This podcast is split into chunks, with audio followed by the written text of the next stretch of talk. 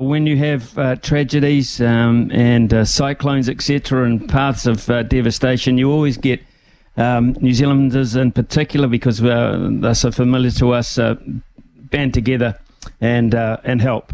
Um, and all sorts of great stories come out of it. And this is a good one as well. What I'm going to talk to Jim Macagorn about. Now, Jim is the Wellington Olympic strength and uh, conditioning coach, He's a performance analyst for Ministry for Culture and Heritage and Sports Science. Wow, that is a title. Jim, good morning to you. Good morning, Smitty. How are you, mate? Look, tell me what that title means. I can get the first part, Wellington Olympic. There's a bit of a football connotation there. Tell us about the rest of it. Yeah, so I mean, I spent the last um, uh, the last decade working as a sports scientist and, and strength conditioning coach. I was with uh, Team Wellington for eight and a half years, and the last couple of seasons I've been Wellington Olympic. Basically, uh, you know, it's uh, like many people across New Zealand. You you know, you can't live the dream full time, so you've got to substitute that with some some other work. And that other work I do is I work as a as a performance analyst for Manatū Taonga Ministry of Culture and Heritage, and I make sure that um, a lot of our entities, so for example, Sport NZ, Drug Free Sport NZ, stay stay on task and uh, and do what they're expected to do as as crown entities. Yeah, so I sort of spend 40 hours a week with the ministry, and I do another 30 hours a week with um, with the the club at Wellington Olympic, um, which you know over the years can if, if you don't if you don't love what you do can grind you down a little bit. But, um, yeah, no, absolutely love being able to being able to live uh, both aspects of that. Um, so, so Jim, has football. You're in a, you're, that's a government appointed position to overlook a government a government department performance, basically. Yeah, yeah, yeah, yeah. And then additionally, outside of that, I do about another thirty hours a week with strength and conditioning work. Okay, cool. Right, uh, let's uh, uh, talk about um, this concept that uh, you're you're looking at uh, starting Let the Kids Play. In other words, it's a charity drive uh, with a Give a Little page to help replace football gear, basically, for uh, all these kids that have been affected uh, by the cyclone, yeah? Yeah, yeah. So uh, initially, every, anytime anything looks this, it's, it's a very, very human response that you just want to help. Um, whether that is picking up a shovel and digging, um, clearing sections, uh, or whether it's doing some of this charity work, everybody just wants to help. Um, I got on the phone to two guys that I used to coach at Team Wellington, Bill Robertson, the, the, the coach of uh, Napier City Rovers, and Fergus Neal, their, their captain, and, and uh, sort of got the inside track of what it was like on the ground, and I was just having a little think about it, and I knew I had to do something. Um, so I talked with my club, and we decided that we would try and tap into our local community here. Initially, it was meant to just be a small thing with, with, with my local club, as soon as other people heard about it, it spread and it spread and it spread. Um, the Give a Little page is set up so that people who had some money in their pocket could could could give to Napier City Rovers directly, so that they could buy replacement gear for not just them but people that need it, or fund coaches so that they could go out and deliver sessions and stuff like that, so that um, ultimately, you know. Uh, kids get back to playing as soon as they can after the cyclone. Um, the same with the boot drive. The boot drive was initially initially meant to be a small thing, but Jesus, nearly close to getting getting away from me. Um, but because everybody wants to help, but it's about getting good quality gear, you know, football boots, sports shoes, jerseys, um, so that you can take down that barrier to participation. Because eventually the pitches are going to open again, and these kids have lost everything. Uh, there's people mm. whose houses, people who've lost it. The houses, simple. That's it. They've lost it. They've lost everything. Uh, we've seen some of the the silt and the muck has gone up to the ceiling height inside people's houses, and they literally would have to dig everything out before they could get at it. And it's it's gone. It's gone. And I think um, I think we're going to find actually in a few weeks this is much worse than first blush, and if we can do as a community, and I mean the football community here, if we can, if we can just alleviate that a little bit, because the root of all of this, there's kids who just want to be able to play. They'll see this extremely traumatic event, Um, unprecedented, and I've lived in New Zealand for 18 years, so I've never seen anything like this. Um, and yeah, it's uh, yeah, these kids will just want to be able to go out and play, and if we can help them and reduce the barriers and, and let them participate and, and encourage it, and it's going to be much much better for them in the long run.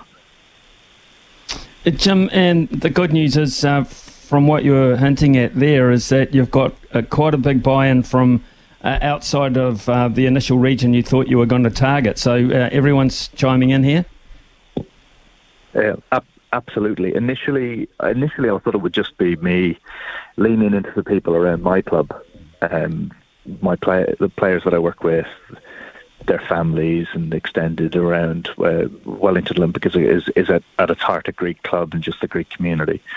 And then it started to spiral pretty quickly. Uh, the next thing was uh, uh, a guy called Mike Anderson from Better Football. They do a Sunday league sort of social thing.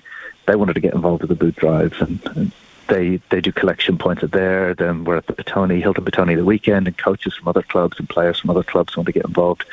Then all of a sudden, I'm getting a phone call. Uh, I'm getting a phone call from uh, uh, a journalist called Nick, Neil Reid, and he did a wonderful piece for um, the Herald. And from that, I got a, a, phone call from Queenstown and finding out that Northland FC, way up, way, way, way up in Whangarei, are, are, are looking to be involved, and Auckland City and Central United up in Auckland gave really, really generous donations yesterday. Um, and in, we're talking about a period of five days. Like this has only been going on for five days since I started it, and, mm. and the Give a Little page is sitting at just over three thousand dollars now. Um, uh, and you know, I mean, we talk about reach. Within 24 hours of setting up the page, Des Buckingham, who was on the eve of winning uh, his first Indian Premier League, um, was taking time out of his day to, to make a donation to the to the charity. You know, people really, really want this to succeed. They really care, and it's it's only successful because of the buy-in from the people around us. Well, well, that's the thing, I, I guess, Jim, is that um, kids feel comfortable around kids, and at the moment, um, you know, the schools aren't even open, so they're not getting to to spend quality mm. time. Uh, there will be, um, as you say, um, more news coming through out of, of Hawke's Bay and the realisation that this is. And I just don't highlight Hawke's Bay. I, I, I say that because I live here, but um, up uh, up around uh, the Gisborne Poverty Bay area as well, far reaching up towards um, Northland itself and and uh, further north than that. Um, there, I think there's going to be some terrible news, and some of um, some of these kids are not going to be in the same teams as they were last year because um, uh, that just won't be. Um, so there's going to be a point no. of realization, and in sport and teamwork, I think, is one way to help these kids out of it. Yeah, yeah, um, yeah, and I mean, what the pandemic showed us is that the kids that live in the areas with the harshest deprivation, they're the ones that don't return to sport.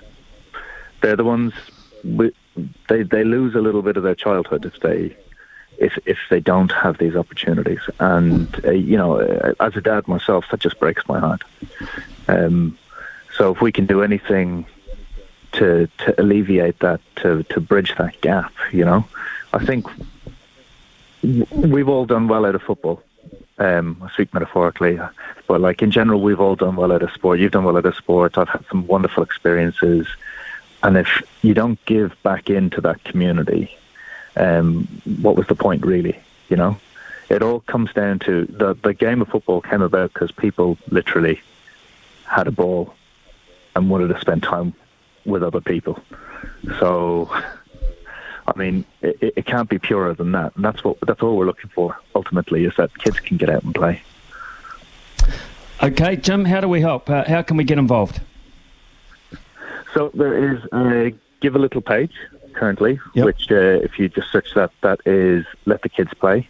Um, I've set it up so that if you can't give money, you could also donate um, uh, stuff that your kids have grown out of.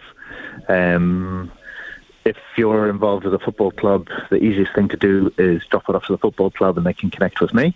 Um, there, I don't think there's, uh, I mean, literally every club that I've spoken to has wanted to be involved, so there shouldn't be an issue. Um, and then I can try and organise. If they get enough gear and they do enough drop-offs, I can try and organise freight. Um, a lot of freight companies are very keen to help out with us as well. Um, so if you've got gear, drop it off to your local football club and get them to contact me, and it's, very very easy. Jim, um, I applaud what you're doing. Um, I, thank you for your time this morning. Obviously, very very uh, busy man with all your portfolios, but. Um, uh, thanks for the fine work you're doing. Thanks for the thought of setting it up, and uh, I'm sure uh, down the line in uh, a couple of months' time, when uh, these kids are perhaps feeling like it again, um, they will be well looked after with uh, what you're providing for them. Sterling, absolutely fantastic, and thanks for your time this morning, Jim. Thanks, Millie.